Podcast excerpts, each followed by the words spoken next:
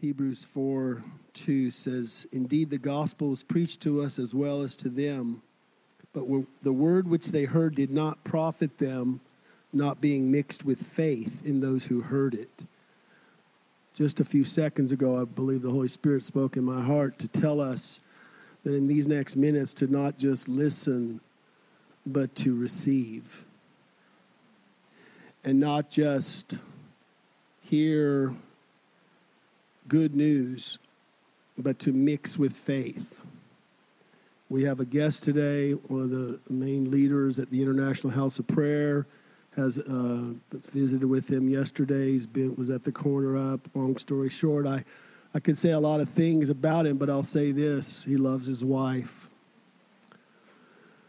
He has two beautiful children, Nehemiah, is that right, and Amaya, and um, he takes time. He's been marked as an intercessor who usual day as he's in the prayer room in Kansas City from 6 a.m. till noon.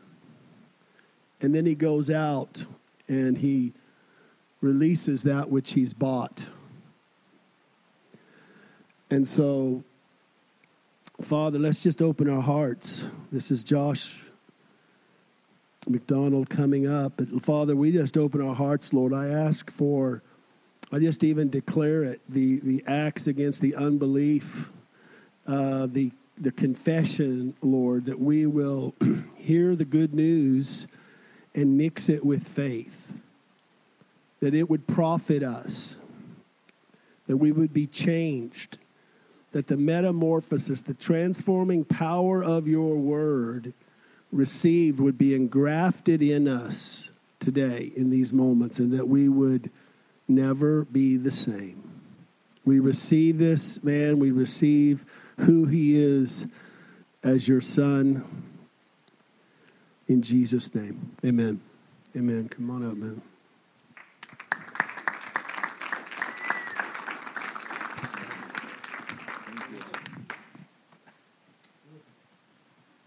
Family. Here they are. Um, we, my wife and I have been married for a little over eight years, and um, that's our son Nehemiah. He's seven and a half. He's super deep feeler, emotional, prophetic guy. And Amaya is four and a half. She's super bold. She'll talk to anybody, and she's a gymnastics fanatic. And um, amen. well, I'm super excited to uh, be here. I don't like being up this high. Um, I'm excited. I just, I, I'm, I'm blown away by what God's doing in Austin. Leading up to this trip, you know, there's just some different leaders from Austin that I spent some time with. One of them is randomly in Kansas City for on a sabbatical, and he made a pretty bold statement. And he said, um, and I trust his voice too. You know, people say big things about their city, and everyone's you know, everyone thinks their city's the city for revival, you know.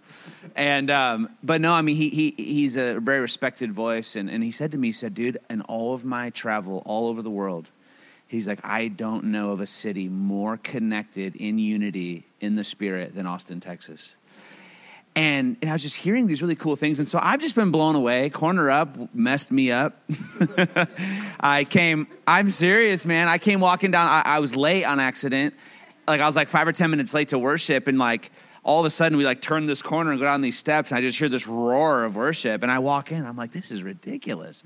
You know 15 or t- whatever ministries I was like this is insane. And then literally like they actually went out on the street it's one thing like we'll gather and worship you know but I'm thinking you know where I come from it's like you know five people go out and evangelize tops you know you, you can try all you want you'll get five the five goofiest people at IHOP you know the biggest characters IHOP has like those are the ones that go out you know but I was like, I couldn't believe it. Like everybody actually went out, and you and I are kind of like in the front of this pack, and we're walking down the street, and I look behind me, and I'm like, this is not even real, dude. Like, like 200 people are like marching down to the bar district right now. Like, it was just something. So.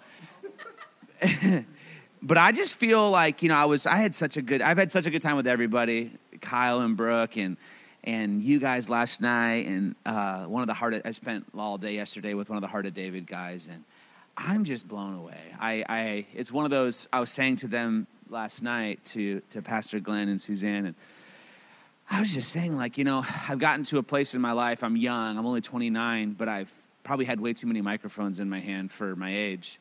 And I learned a lot because of it. And you guys heard the full detail of my story last night. And, you know, it's a sobering thing to speak, you know, and so many young people think they have something to say. And I don't never want to either be someone that would hinder young people in their calling, but it's a sober thing to stand in front of a, a place that God has built and think that you actually have something to say that matters and that, that the Lord actually breathes on, you know? And so I just submit that to you guys, say that I don't take this lightly. I actually don't speak a lot anymore. Um, I say no to over half of the invitations that I get.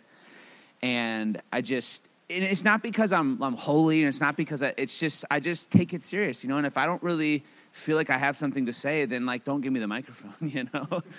And that's even almost how I felt on Friday night. Like I was so gone in the spirit. and I literally like I, I knew like John J- Josh Arnold got up there and I knew it was about, about to be my time and I was like I don't even know like but but it was cool. So I just want you guys to close your eyes for a second. My heart this morning is that we realize how big God is and that we begin to make real decisions to change the way that we live because we're not citizens of this earth. Psalms 119, 18. I want you just to listen to this, but, in, but, but make it your own towards God. It says, Open my eyes that I may see wondrous things from your law. I am a stranger in the earth. Do not hide your commandments from me.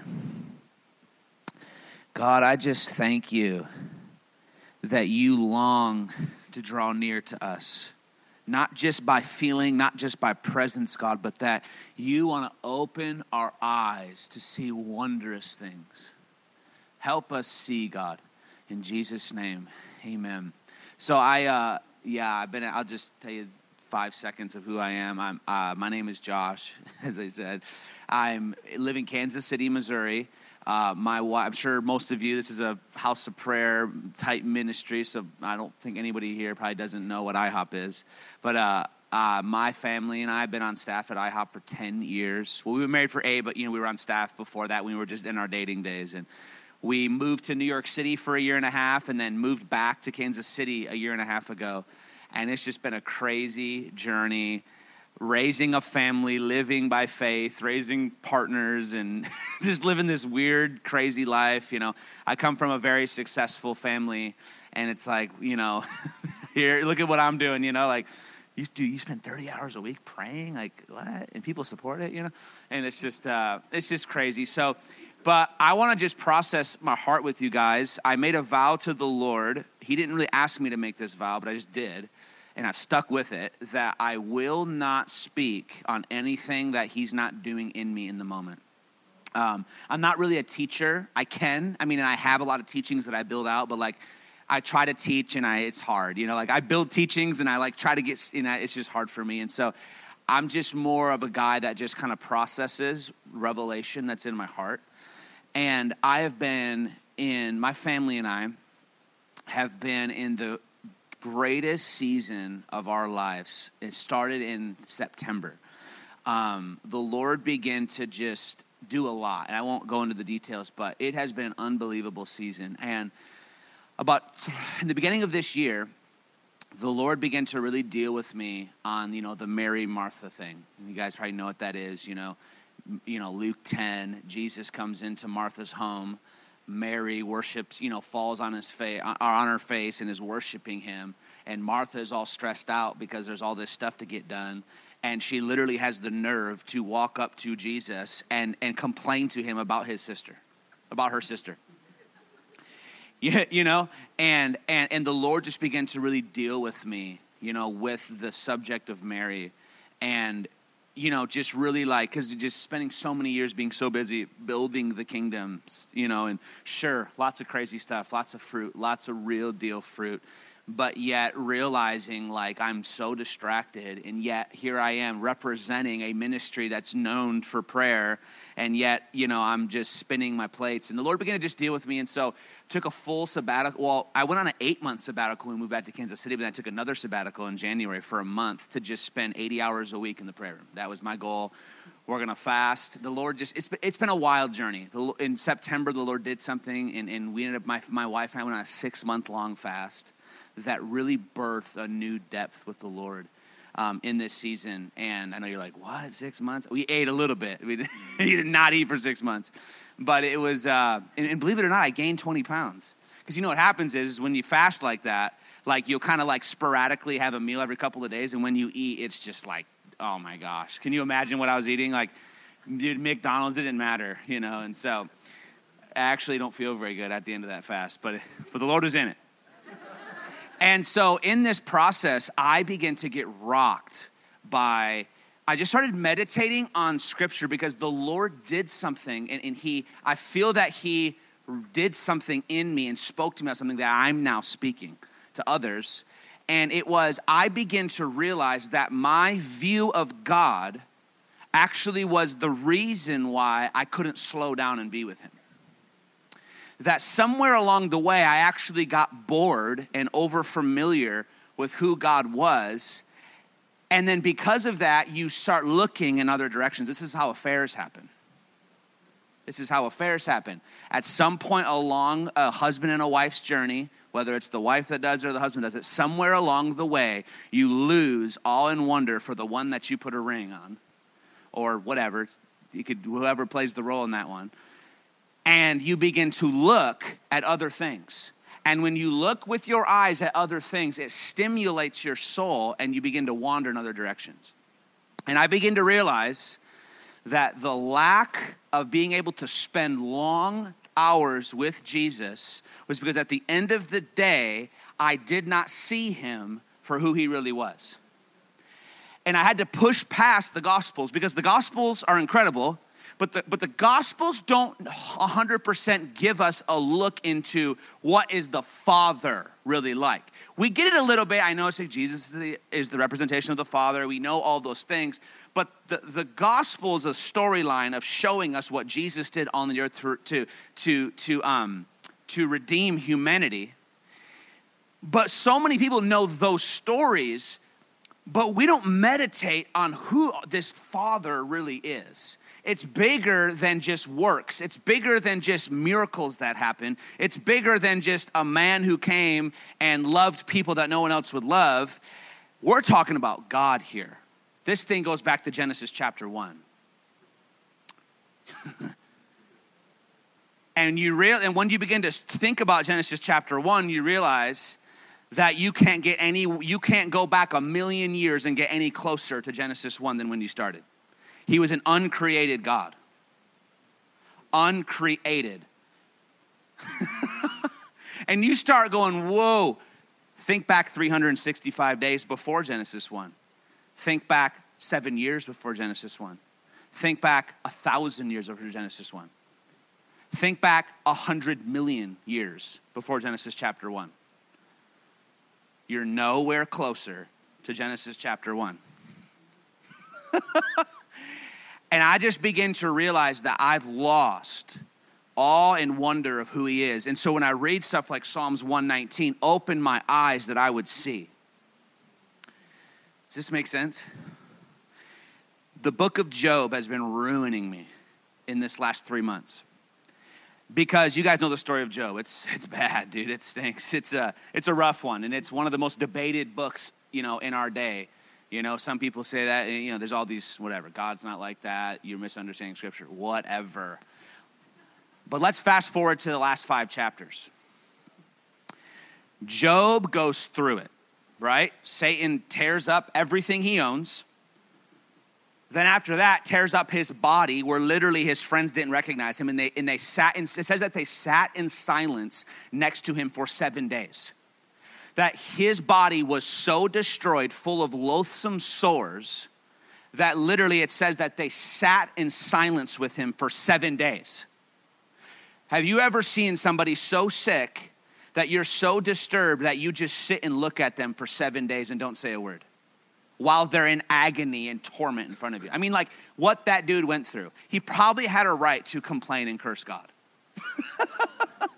you know, if there's anybody that had a right to like really say, God, I really, I, I don't like you, like it's Job. And then the Lord in Job 38 literally manifests himself as a tornado in front of Job and talks to him. Do you realize that? it says, out of the whirlwind, the Lord spoke. So literally, Job is like, if anyone has a reason to complain about his circumstances, it's Job. Like none of you in this room have been through anything like Job did, I swear. and you know, and then the Lord, after all this complaining, all of his buddies are trying to give him advice, you know, and and the Lord literally, like a tornado, stands in front of Job and says, Job, who are you to challenge me? Where were you when I commanded the morning? Have you ever caused lightning to hit the earth and say, Here I am? Do you control the storehouses of snow?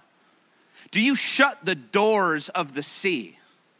And he just goes off on him, just goes off on him for three chapters. It's so intense, it's amazing. Stand still, Job, and listen to me. And then he stops, and Job has something to say, and Job goes, I'm putting my hand over my mouth. That's, how, that, that's Job's first response when God gives him a chance to talk. So Job literally says, I put my hand over my mouth, I shut up. And then the Lord says, Dress yourself like a man. I'm going round two. That's what he says to him. I mean, I'm giving you 2019 version. But he does say, Dress yourself like a man. Dress yourself like a man, Job. I'm going round two. You know, all these charismatic Christians, Job, writing books about Leviathan. Want to know what I do to Leviathan? I grab him by a hook, I play with him in the ocean like a little bird, and I put him on a leash for your daughters to play with. He literally says that. I put Leviathan on a leash for your daughters to play with. And at the end of this, want to know what Job's response was? And this is where I'm, oh, I feel the Lord right now. You want to know what Job, you know what Job says at the end of this? I heard about you, but now I've seen. I've only heard of you. There it is. I had heard of you by the hearing of the ear, but now my eyes see you. I'm going to say something super bold that's going to sound really unpastoral. but I'm a man who has thousand issues, so I'm not like coming to you as a guy who has no issues. But I believe that every issue of life roots at the fact that we haven't seen God. And what I'm not talking about is until God literally appears to you like he did Job, you can't see. Because we have a whole Bible full of showing us what he's like. He encountered Job so we could read about it. Not saying he doesn't want to encounter us, but, but, but, but it's not an excuse to not see who he is. I believe that at the core of every one of your emotional struggles, every one of your complaints is because you forgot who God is, and you forgot that not only who He is, but that who He is actually lives inside of you. Isn't it interesting in, in, in, Genesis when they eat from the tree? The temptation was you can know the knowledge of good and evil. And isn't it interesting that when they eat that tree, immediately they're, they're self aware that they're nude? I believe that one of the greatest calls from the Lord, I think what I think at the core of what Adam and Eve did was they ate from the tree that released knowledge that they were not supposed to have about their fleshly life. Their immediate response was, Oh my gosh, we're naked. They didn't know they were naked before that. And, and, and see, because they were so gone in the bliss of Eden and the bliss of the garden that they were totally self, they weren't even aware of themselves. And I believe that this is the reason why we don't understand why we, you know, we're bored in worship. We wonder why we can't get more than 20 minutes. You know, we try so hard, we get our prayer list out, we can't figure out how to spend time with the Lord. We're, we're wrestling with trying to be good Christians But I believe at the root of our problem is we've lost awe and wonder of who God is. How many of you remember when you first got saved? Literally, when I got saved, when I got saved, I remember walking. I actually didn't feel any different when I got saved. I said the sinner's prayer. For me to even say the sinner's prayer was a miracle. I was bad, dude. I was I was a drug addict. Went to prison when I was 17. I, I did a year in federal prison at 17 years old. You know, just I was a psycho, total psycho before I was saved. I, I just, I lived for pleasure. I was a total maniac. If, if you told me your grandma was out of town, I'd throw a brick through a window and steal her jewelry to take her to the pawn shop tomorrow. You know, I just had no conscience. And I got saved and I actually didn't feel any different. I was like, but clearly to get to the point of even saying the prayer was a big deal, you know? And I, but I remember I walked outside and the sky was bluer. No, I'm serious. The grass was greener. I could hear the air. I lived under a fog. And I remember standing there going, man, it's beautiful outside. you know? And, and, and, actually, that's what's crazy about Job 38 and 39. God just goes off on the specific details of how big he is. Job 38 blows me away, not only because it reveals how big God is, but it reveals how literally every single thing was handcrafted with detail grass, wind, trees, you, I mean, there is nothing out there that is not shouting the glory of God. Nothing. Nothing. Dude, I mean, Job 38, I mean, you can I'm, I'm just preaching on Job 38, 39. Just go dig through your Bible, blow your mind.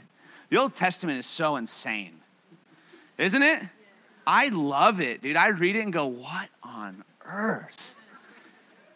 It is the most bizarre dude, I mean, just read Genesis. Like the story of like Isaac and Joseph, it is like so dysfunctional. You know, I mean, this is a good movie. Like, like, like, like, think about how the 12 tribes of Israel were formed. Four different women working together, having different children for one person. That is bizarre. Like, one woman having a having kids but he doesn't really love her the way he loves her but she can't have kids so she's getting her servant to have kids with him. It's like what is this story? This is as dysfunctional as it gets. Four women working together to have a bunch of kids with one guy. That is bizarre. That has nothing to do with anything. Don't don't meditate on that. Is this too much for you guys? I'm sorry. Let me let me get let me get back on track now, okay, so I, I, could, I could go off in the book of Job, right? But, but bring this into New Testament, right? Bring this into New Testament now.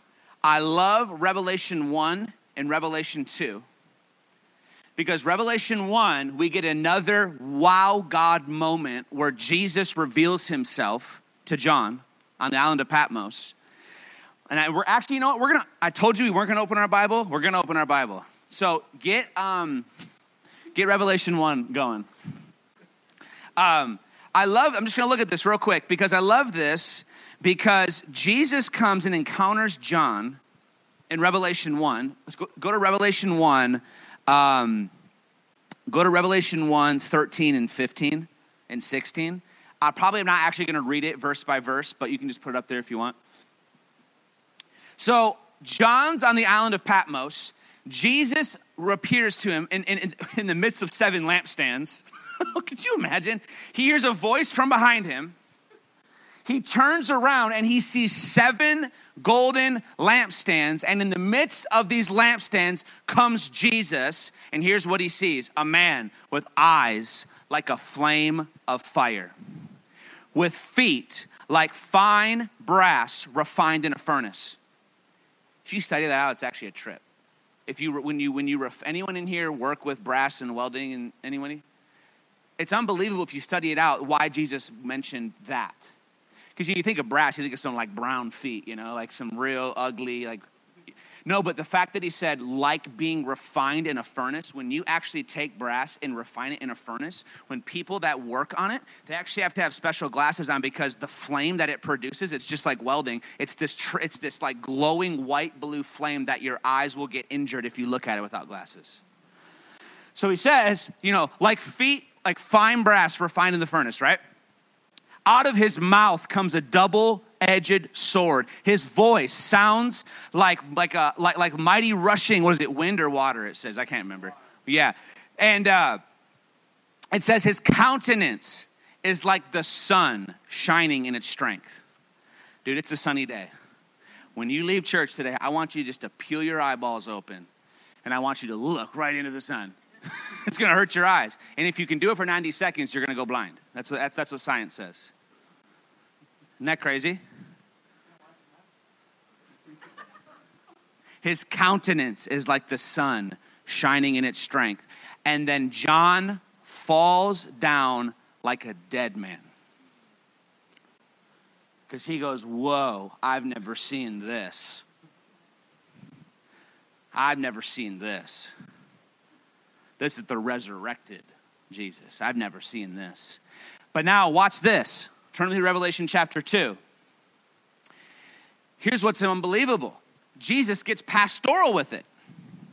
So now the Lord's like, now I'm going to write a letters to seven churches. He rebukes five of the seven. Two get blessed, five get rebuked. They all get blessed and they get but they get rebuked. Five of them do. But here's what's beautiful is Jesus writes a letter to each church and he, he's, he, what's, you guys know the seven, letter to seven churches, right? He starts out by saying, You're doing this really well. And just, you know, see, we read it, and we, we sometimes we read Revelation 2 about the seven churches, and we're kind of like have a harsh opinion, like, Oh, they must have been really like lukewarm. Like, dude, think about it. If Jesus Christ comes down from heaven right now and says, River in the Hills Church, let me say some things about you. You really understand love. Dude, you guys are like the greatest church in Texas. So these are churches that are like amazing. Because if Jesus Christ is gonna come and give a stamp of approval on three or four areas they do well, that's a big deal. If Jesus Christ says you've done well in a subject, like, dude, you've done well in a subject. But we know the story, right? He ends up going down the line. It's like, you've left your first love. You are lukewarm. You've tolerated Jezebel, right? He goes down the line with these churches, but he starts out the letter by revealing some of his beauty from Revelation 1. Every single church that he writes a letter to, he highlights something from the encounter I just talked about with John on the island of Patmos. So, what I see there is I see the pastoral leadership of Jesus saying, Thyatira, the one that tolerates Jezebel, look at me because I'm the one with eyes like a flame of fire. So what he's saying is is you can't come up with a system or a program on how to get free from Jezebel. You got to see me. Because when you see me, you're not going to desire that that lady anymore. Jesus gets harsh with that one. He's like, I'm going to murder her children. Like, he, Jesus like, whoa. But look at this. Revelation 1, I'm just, I'm just gonna, or Revelation 2, I'm just gonna zip through these. So, for instance, to the church of Ephesus, he says, These things, who holds the seven stars in his right hand and who walks in the midst of the seven golden lampstands. Down in verse 8, to the church of Smyrna, however you pronounce it. These things, says the first and the last, who was dead and came to life. You go to the church of Pergamos. He says, verse 12, these things says he who has the sharp two-edged sword. You go to the, you go to Thyatira. These things says the Son of God, who has eyes like a flame of fire and feet like fine brass. You go, you go down to chapter 3 he says to the church of Sardis, These things, who has the seven spirits of God and the seven stars. And to the church of Philadelphia, he says, These things, says he who is holy, he who is true, he who has the key of David, he who opens and no, he who opens doors and, and shuts ones that no one else can open. You go over to chapter 3, verse 14 to the Laodicean church. These things says the Amen, the faithful and true witness, the beginning of the creation of God. My point is, is he starts out these letters by revealing how amazing he is. So, so often we get caught in the swirl of life. And, and that song that we sang from Upper Room, the thank you song, dude, that is one of the most powerful songs that I have ever heard come out in the last two years.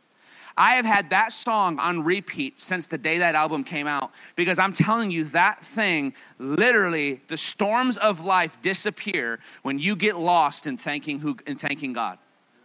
I woke up from a demonic dream this morning. I won't go into the details of it, but it left me full of anxiety. because it left me in wonder and suspicion if it actually was a true thing. Because dreams are, you know, I'm like, oh wait, is this a prophetic dream? You know, and and and I mean, it was demonic, and I and I literally was full of anxiety for two and a half hours this morning. And then, and then my, my best friend and my spiritual father, who, who runs Luke 18, who, who's actually doing the IHOP trip in Louisiana right now, turns out he's been up at, since 5 a.m. praying for me. And so I text him. I texted Glenn, I texted Kyle, and I texted Ty and Ty calls me and goes, "Bro, like," and so we prayed, we prayed together all morning on the phone. But you know what I did? You know what helped the fog lift this morning? And I did some dumb crap. I ended up like entertaining some really dumb thoughts and ideas that then made it worse. Right? That's what we do. No, really. And then like I then go on Facebook and literally there's like a video that's like totally inappropriate. That's like literally about the subject I just had a dream about. I'm like, devil, you are such a freaking dork, dude. Like. And I'm just like, oh my God, like, what are the likes of me going on Facebook, clicking that stupid movie tab? Don't click that dumb tab. It's all inappropriate junk. And I'm like, this is ridiculous. And so I end up, so I end up, I end up just turning on the Upper Room album, the, the new one, the To the One, it's called. And the first three songs, the first one is, you know, thank you. And the, you know, and I just, and before I knew it, I fell back asleep. and my point is, is I believe that this is the answer to everything. Psalm 119, we are strangers in the earth. And if you do not keep your eyes looked on Jesus or uh, looking at Jesus, you cannot survive. You know, I was just talking to my, my dad, my dad the other day, because my, my, all my siblings are not doing so great. They're all in different situations of life. And, you know, I was just talking to him, like, and I just realized, like, you th- like living in this world as a christian is absolutely impossible it is impossible it is the hardest thing you can ever do. It's like it's like uh, i don't even know what to compare it to.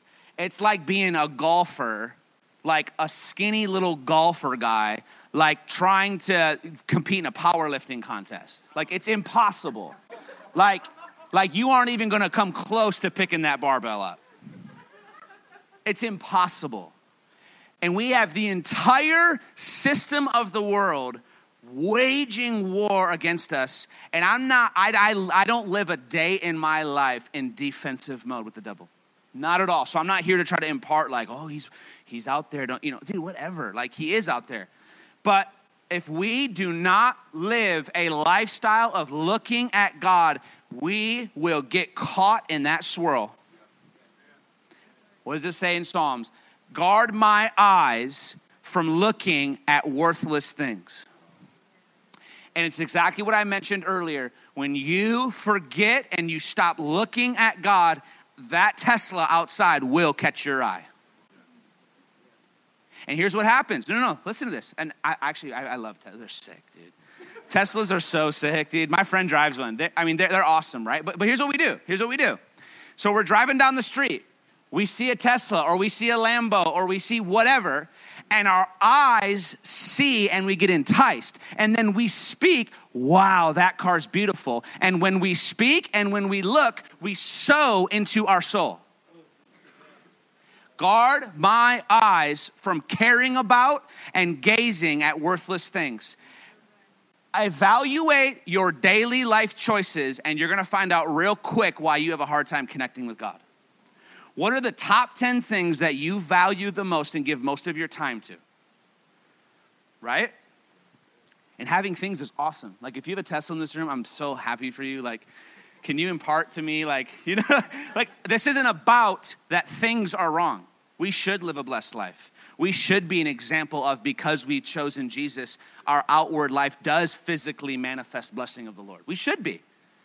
Like, I don't want the testimony of Jesus to be I'm poor and my life's falling apart and it sucks. Like, you know, no, like, so I'm not, I'm not trying to say that. But what I'm saying is, is what we gaze at sows in. And so what happens is, guys, I want to submit to us to live a lifestyle where we are trying to find every moment of our mo- every moment that we can get. If you're driving to work, your 30 minute quiet time in the morning before work, your lunch hour, every minute you get that you stop, you take 20 seconds and you look up. That's what a life of prayer is. A life of prayer is not 6 a.m. to noon in the prayer room. I live a really weird lifestyle. And my six hours in the prayer room does not mean anything. I just was with one of our monthly supporters yesterday morning. He lives out here.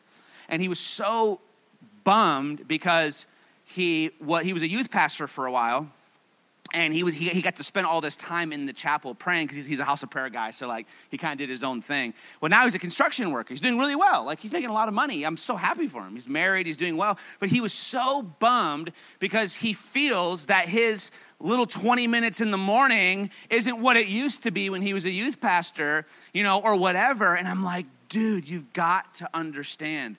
Like you have to take those moments throughout your day and look up, and the same oil that I get for six hours, you'll get for 45. But see, we believe this lie and then we get distracted. Guys, I'm telling you, we are meant to live an unbelievable kingdom life. But you won't even have confidence to even figure out what that looks like until you see Him.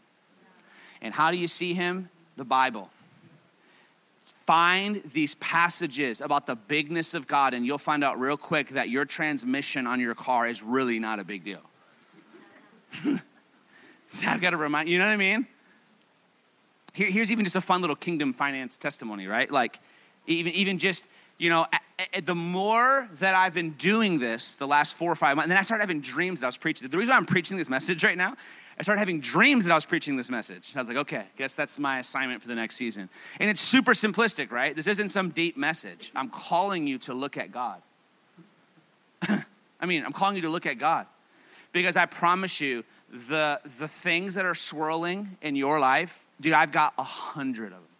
I've got tons of debt. I've got, you name it, right? I've got like 20 issues that are stressful in my life right now. 20 of them, for sure, you know? But there's moments where I get so bent out of shape about it, so caught up in it, and it's like I, I can ima- I can picture myself. I'm stressing out about a $500 transmission problem, and we got Job here who's like lost everything and is like dying of like cold sores on his body. And the Lord shows up, and I just every time I go back to Job 38 and I go, gosh, I'm stressing out about 500 bucks or whatever and, and I just imagine God appearing to me in a tornado and being like, dude, you're breathing right now because of me. you know? Like, and, and, and, and when, we begin, when we begin to get caught up in this, all of a sudden, the way that we do things in life become totally backwards to the way that everybody else would think to do it. You know, so just even like this is a small one. I've got way bigger ones than this, but I'll give you a small one because it's within the last two weeks. It's just a fresh one. You know, we, my wife and I are really believing for a second car because we, cause we gave our car away when we moved to New York City. We gave our SUV away. My wife had a nice SUV and we gave it away. And so we're stuck in my little 07 Ford Focus, you know, because it's all you need in New York City. So, but, but we didn't know the Lord was moving us back so quickly, you know. So, so, the last year and a half, we have one car, like a, a this 07 Focus, you know, for a wife and two kids, right? And, and you know, it's like it's crazy. But for the first six months, the Lord did all these weird things. Like my neighbor across the street at our new house, he's this owns this construction company. He's not a believer at all. Like not at all. And he's got this like multi-million dollar exotic car collection in his garage. He's got a six-car garage that has like all of these old like crazy cars from the 40s that he's like dumped all like he like goes to car shows and wins. He's like he's like a known guy in Kansas City. And like one random day he we get like talking about it like about how you know we're, we're looking for a second something something something. He's like he gives me this like crazy 1989 like souped up jag for like three months. He's like just have it for the next three months. So i'm like driving around this dude. It was so funny. I'm in this like 1989 jaguar that's like crazy perfect condition. It had, had 60000 miles on it. So it was like, so that happened, right? And then, but then it was time to give it back to him because all of a sudden, like the starter stopped working. and so like I'd get stuck places all the time. Like oh, the car's not starting, you know, and then like it would start later. So I ended up giving it back to him because it got stressful because all a like I was like, bro, I don't know what's going on. Something's, something's up with, you know, the car's not starting. So anyways, so like a week later, my landlord is like, hey, uh, you do you need a second car to borrow? I'm like, yeah. So like I'm driving this van around, and it was like the loudest thing you've ever heard. Like, dude, the knock on this engine was like someone was beating with a hammer. Like like all day long. And so it's just funny because the Lord's like providing, providing, providing. Well, then I had to get the I had to get the van back to him. So we've been in this situation where it's like starting to like stink. It's like dang, and like so I'm like getting rides. You know, I'm a grown man with a wife and kids, and I'm like I'm like texting my like single friends, you know, like that are like in their young 20s, like, hey, can you give me a ride, you know? and so like so I'm like getting rides. Like I'm no seriously, I'm like getting rides, you know? And uh I don't know why I'm saying all this. Oh, I'm saying this because as as I've been digging deeper into this, my response on things of life are drastically changing. And it's stuff though that the world would say, dude, no, like, don't do that. Like, dude, that's a blessing. Keep that, you know, don't give it away. And so, so I just decided, I was like, you know what? You have not because you ask not. I'm like, I've always had favor when I just ask, you know? And so I made a video. so I made like a two minute video and I posted on Facebook, just being like, hey guys, we need a second car. If anyone out there got an SUV for my family, right? So, like 40 minutes, so you guys are thinking, he probably got a car. Actually, he haven't got the car yet, but there's a cool testimony. Like 45 minutes later, there's this guy on his way to our house from like an hour away. He's trying to, he's buying a headboard for my wife. So my wife's like redoing our bedroom right now. She thinks it's lame, and she's like, she's always doing that. My, I'm married to an interior. My wife's like actually like a legitimate interior designer. That's like what she does. And, and so she's constantly putting us in these situations where she decides we need a new couch, but then she sells the couch, but then we're like, it's not enough to get the new couch. I'm constantly in this situation. So my wife's in the process of remodeling our, our bedroom right now. So she's been trying, we have this like really, really nice headboard, and she's selling it for like $200 less than what it's worth. And like all of these people for like the last, she's been doing this for six months. She's been trying to sell this headboard. It doesn't make any sense. It's like a, it's like a $500 headboard and she's selling it for eight, 80 bucks. And like people are like one like every week people are like, "All right, we'll be there at 5" and they just don't come. And Landry's like, "This is weird." Like like over like, like legitimately like over 50 people like were coming to buy it and flaked out. And she just finally said, "Forget about it. Like I, the Lord doesn't want me to sell the headboard." You know? And so so the same day I post that video, some guy's like, "Hey, is that headboard still for sale?" You know, he like messages my wife. So this dude's like driving from Liberty, Missouri. It's like an hour away. And so he shows up and he really did come. And he's this tatted up guy. And, and, and he hands us, he's like, hey, he, oh, this is awesome. My daughter's going to love this. this is, we're actually redoing her room. This is sweet. And he gives us 200 bucks. And he's like, hey, the Lord says keep the change. And we're like, so, so we get 120 bucks extra, right? And, and I'm like, so clearly he's a Christian, you know? So I'm like, I'm like, that, I'm like, dude, thank you. I'm like, I'm like, dude, we're believers too. You know, he's like, yeah. He goes, um, he goes, uh, I stalked your guys' Facebooks on my way over here just to find out who I'm buying this headboard from. And he's like, I'm actually a pastor um, in Liberty, Missouri. And he's like, uh, did you guys get your need met? And I'm thinking, dude, like, he's gonna give us a car. You know, I don't know, right? He doesn't, but so it was just this really cool thing. He prays over us, and we're like, what the heck? So I just knew it was a kiss from the Lord, like, I got this. And then it's crazy too, because now him and I are like connecting, and he's like, he wants me to come speak at his church soon. And you know, it's just really funny how stuff works. Well, immediately, see, I've just been, I've been so gone and just like, God, you're so big. Who cares about anything else, you know? And I'm like, honey, let's give that $120 away. But like in the natural, we had like 80 bucks in our bank account. Like 80 bucks. That's it. And like payday's like tomorrow, I think. Like, wait, no, what's today? Oh, payday was yesterday. Anyways. So like we like 80 bucks. I mean, right? I got a wife and kids here. Like, I can't be doing this kind of stuff. And so we do it. We, we give it to our friend at Upper Room. She's raising money for something. And uh, so we just do it. We sell the 120. The next morning, and this has happened like hundreds of times, but this is just a, this is a testimony for now. The next morning, I get four different people text me, all within a three hour period. And long story short, I get $220 a month in new monthly supporters the next day. So the Lord doubles, well, more than that, because it's a monthly. But, but to the dollar, $220 a month and new monthly partners with our ministry. And I'm like, oh, you're so cool. So, you know, it's like, but, but, that, but that, that's gonna come out later. So we still only have 80 bucks, you know? And so, like, even like up coming up to this trip, it's the beginning of this week. And I'm like, dang, like, I'm about to go to Austin for the weekend. I just got 80 bucks. Like, yeah, that sucks. I just have no money while I'm gone. I feel bad, you know? I'm literally sitting there, like having the conversation with my wife about, I'm so sorry, but like, we have no money, you know, like whatever. And my friend from Florida randomly, like while I'm having the conversation with her, messages me. And he's like, hey, did you get that car by any chance? And I'm thinking, no way is this guy gonna give me a car, you know? And he's like, I'm like, no. He's like, well, bro, Lord told me, told me to do this. Gives me, he's like, give me your cash app, 400 bucks. And I'm like, all right, you know? And so, and, and then, and then there's, so there's been this game, right? It's becoming a game now. So we sowed a lot of that. And it's just been this fun thing. But my point is, is this is the way that the Lord wants us to live because we've got to lock our eyes on how big He is, and it will transform, first and foremost, your prayer life. Because here's the thing most of us come to church and worship because we want to receive. That's not worship. This, what we did for 40 minutes this morning, is not about you. And until you get that revelation, you always come up short of receiving because our what we receive in the kingdom is found being lost in his beauty. He wants us to come to church to worship him because we are so blown away by how big he is. My friend i heard my friend say one time if the lord were to come and answer the prayers of the american church we'd have more money and better tasting food. The end. What do we spend most of our time praying about? Our own stuff God, take care of this, bless this, do that, help us with this. God, bless this food to our bodies. We'd have six packs, more money, and better tasting meals. That, that's an exaggerated joke. You get what I'm saying?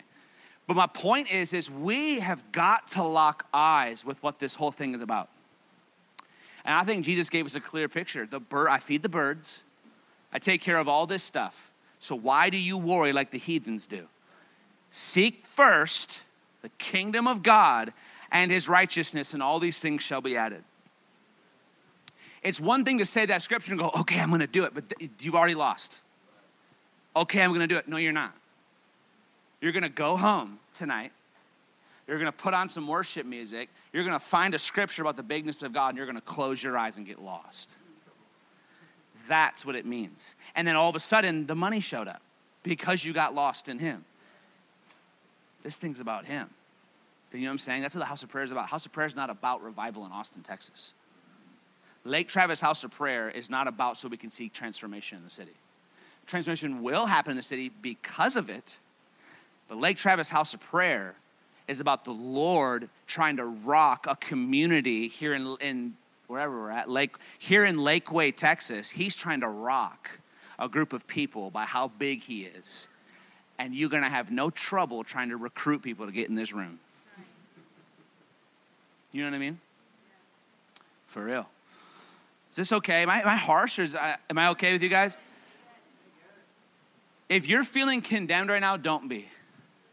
Don't be condemned, but if you're feeling convicted right now, good. The Lord's not upset with anybody in this room.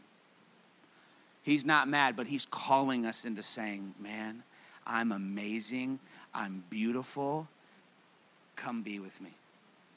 I love what you said. Holy Spirit, what do you want to talk about? He's like, Me?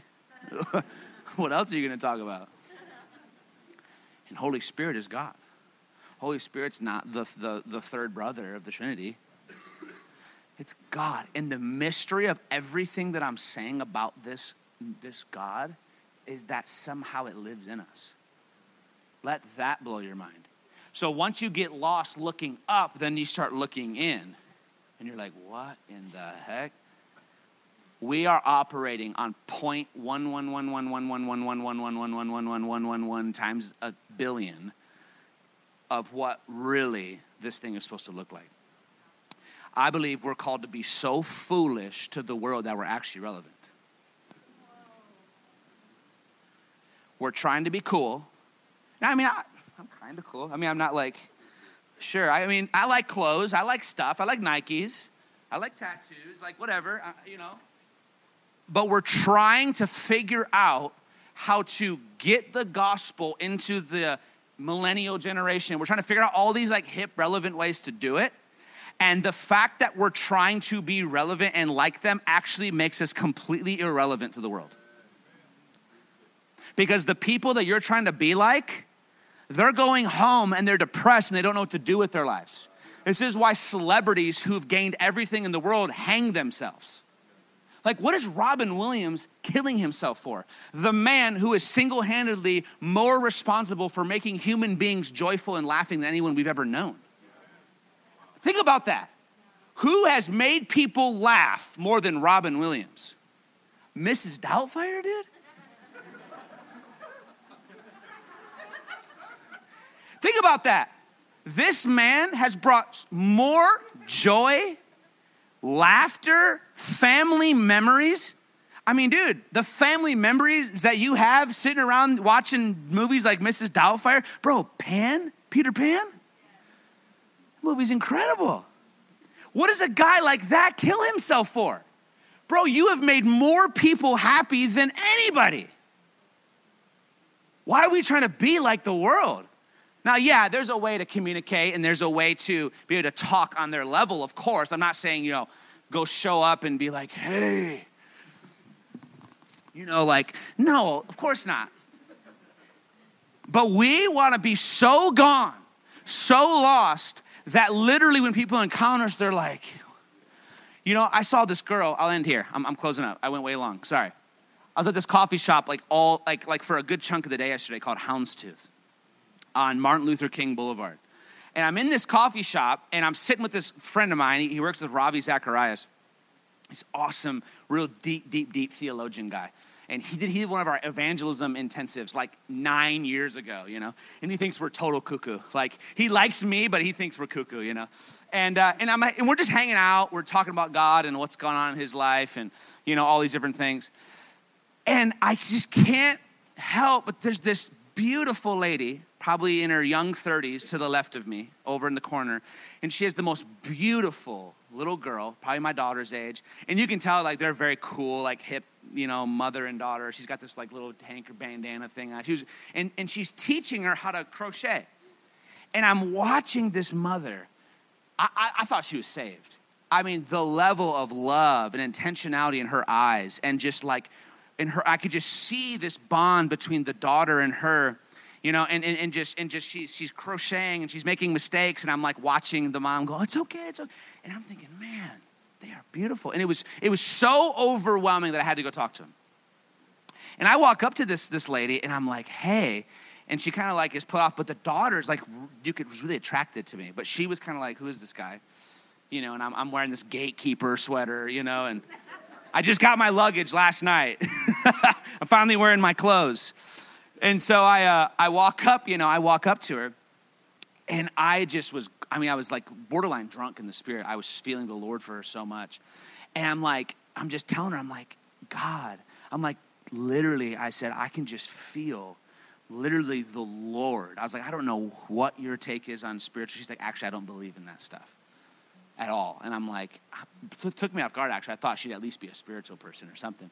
But I'm just saying to her, I'm like, well, it doesn't matter what you believe. I'm like, I, I have a relationship with God. And I was like, I just have to tell you, like, God is shining through you.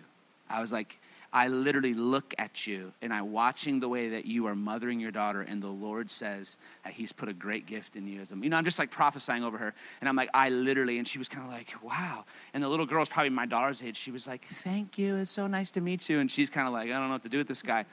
But my point is, is, you know, we are called to be so possessed by the emotions of God that we are that, that what we do looks foolish, but after a while, the people that got it all figured out, they see something different. And they start asking you questions later on in life. They, they don't get it. They probably don't really fully want your lifestyle. You know, they, they know, but it's like, they go, What is up with this? Guys, we need to be so gone in the Lord. We need to be so irrelevant that we're actually relevant. Does that make sense? What I'm saying? Because we're the we have the hope of the Lord who's the answer to the world. And guys, following Jesus is supposed to be the greatest thing ever. But we've got to look up. We've got to get our eyes off of worthless things. We got to stop being unfamiliar with who this guy is. And if, listen to this, I'll end with this. if, if, if, if reading the scriptures like Job and stuff don't quite do it for you, then just rewind the last five years and figure out where he was good. So if you're hung up in your moment now and you can't find the discipline to open up Job 38 and you're, you're like, I see it's big, but I'm not feeling anything, that's fine. Then just pause and look back over the last year and you're to go, wow, I see God now. Okay, let me just pray for you guys. And then I'm going to turn the service over to Pastor. We're going to pray for you guys if you want prayer. And I don't know, we're just to believe God to do something great. Amen. God, we just thank you for who you are. You are the one with eyes like a flame of fire. That your countenance is like the sun shining in its strength. God, that you created this entire universe and this little thing called the Milky Way and inside of the Milky Way, this little thing called Earth that we literally can't even see beyond. China feels so far away from here, God, but you are up there making this whole thing work, and yet you take the time. What a mystery. The God who showed up in a tornado and spoke to Job to the point where years of pain years of hurt, years of his whole life falling apart. But when you showed up, he covered his mouth and couldn't speak, and then said, I've only heard of you, but now I've seen. Help us, God, every day to not let the things of the world dazzle us, to not let the things of the world entice us, God guard our eyes from looking at worthless things. We were created for beauty. Thank you, God. Help us. Help me, God. Help me to stay on this path.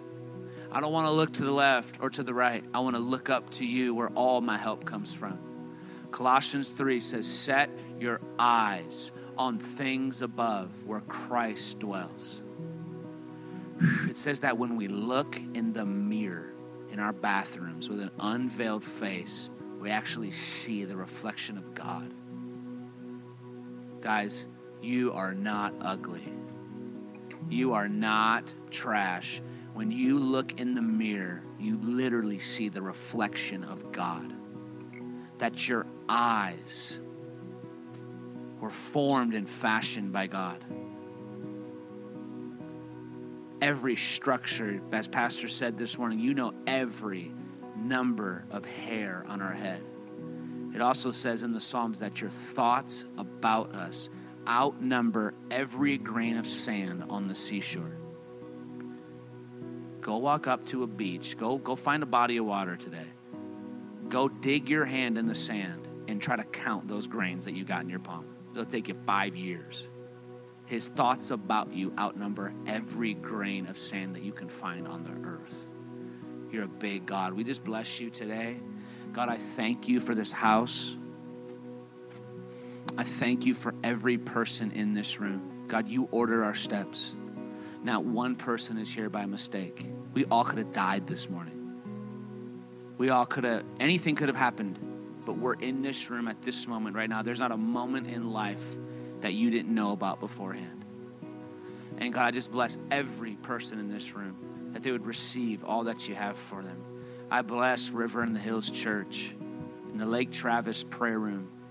Bless this house. I honor Glenn and his wife for their years of plowing in this city, their years of stewarding your presence, their years of fighting the status quo of church growth fighting the status quo of how you do ministry. God, they didn't read the book. They didn't read the book on how to build a church, God. They hosted you. Thank you, God. Thank you, God. We just say thank you for what you're doing in Austin, Texas. It's an honor to be a part of your story, God. In Jesus' name, amen.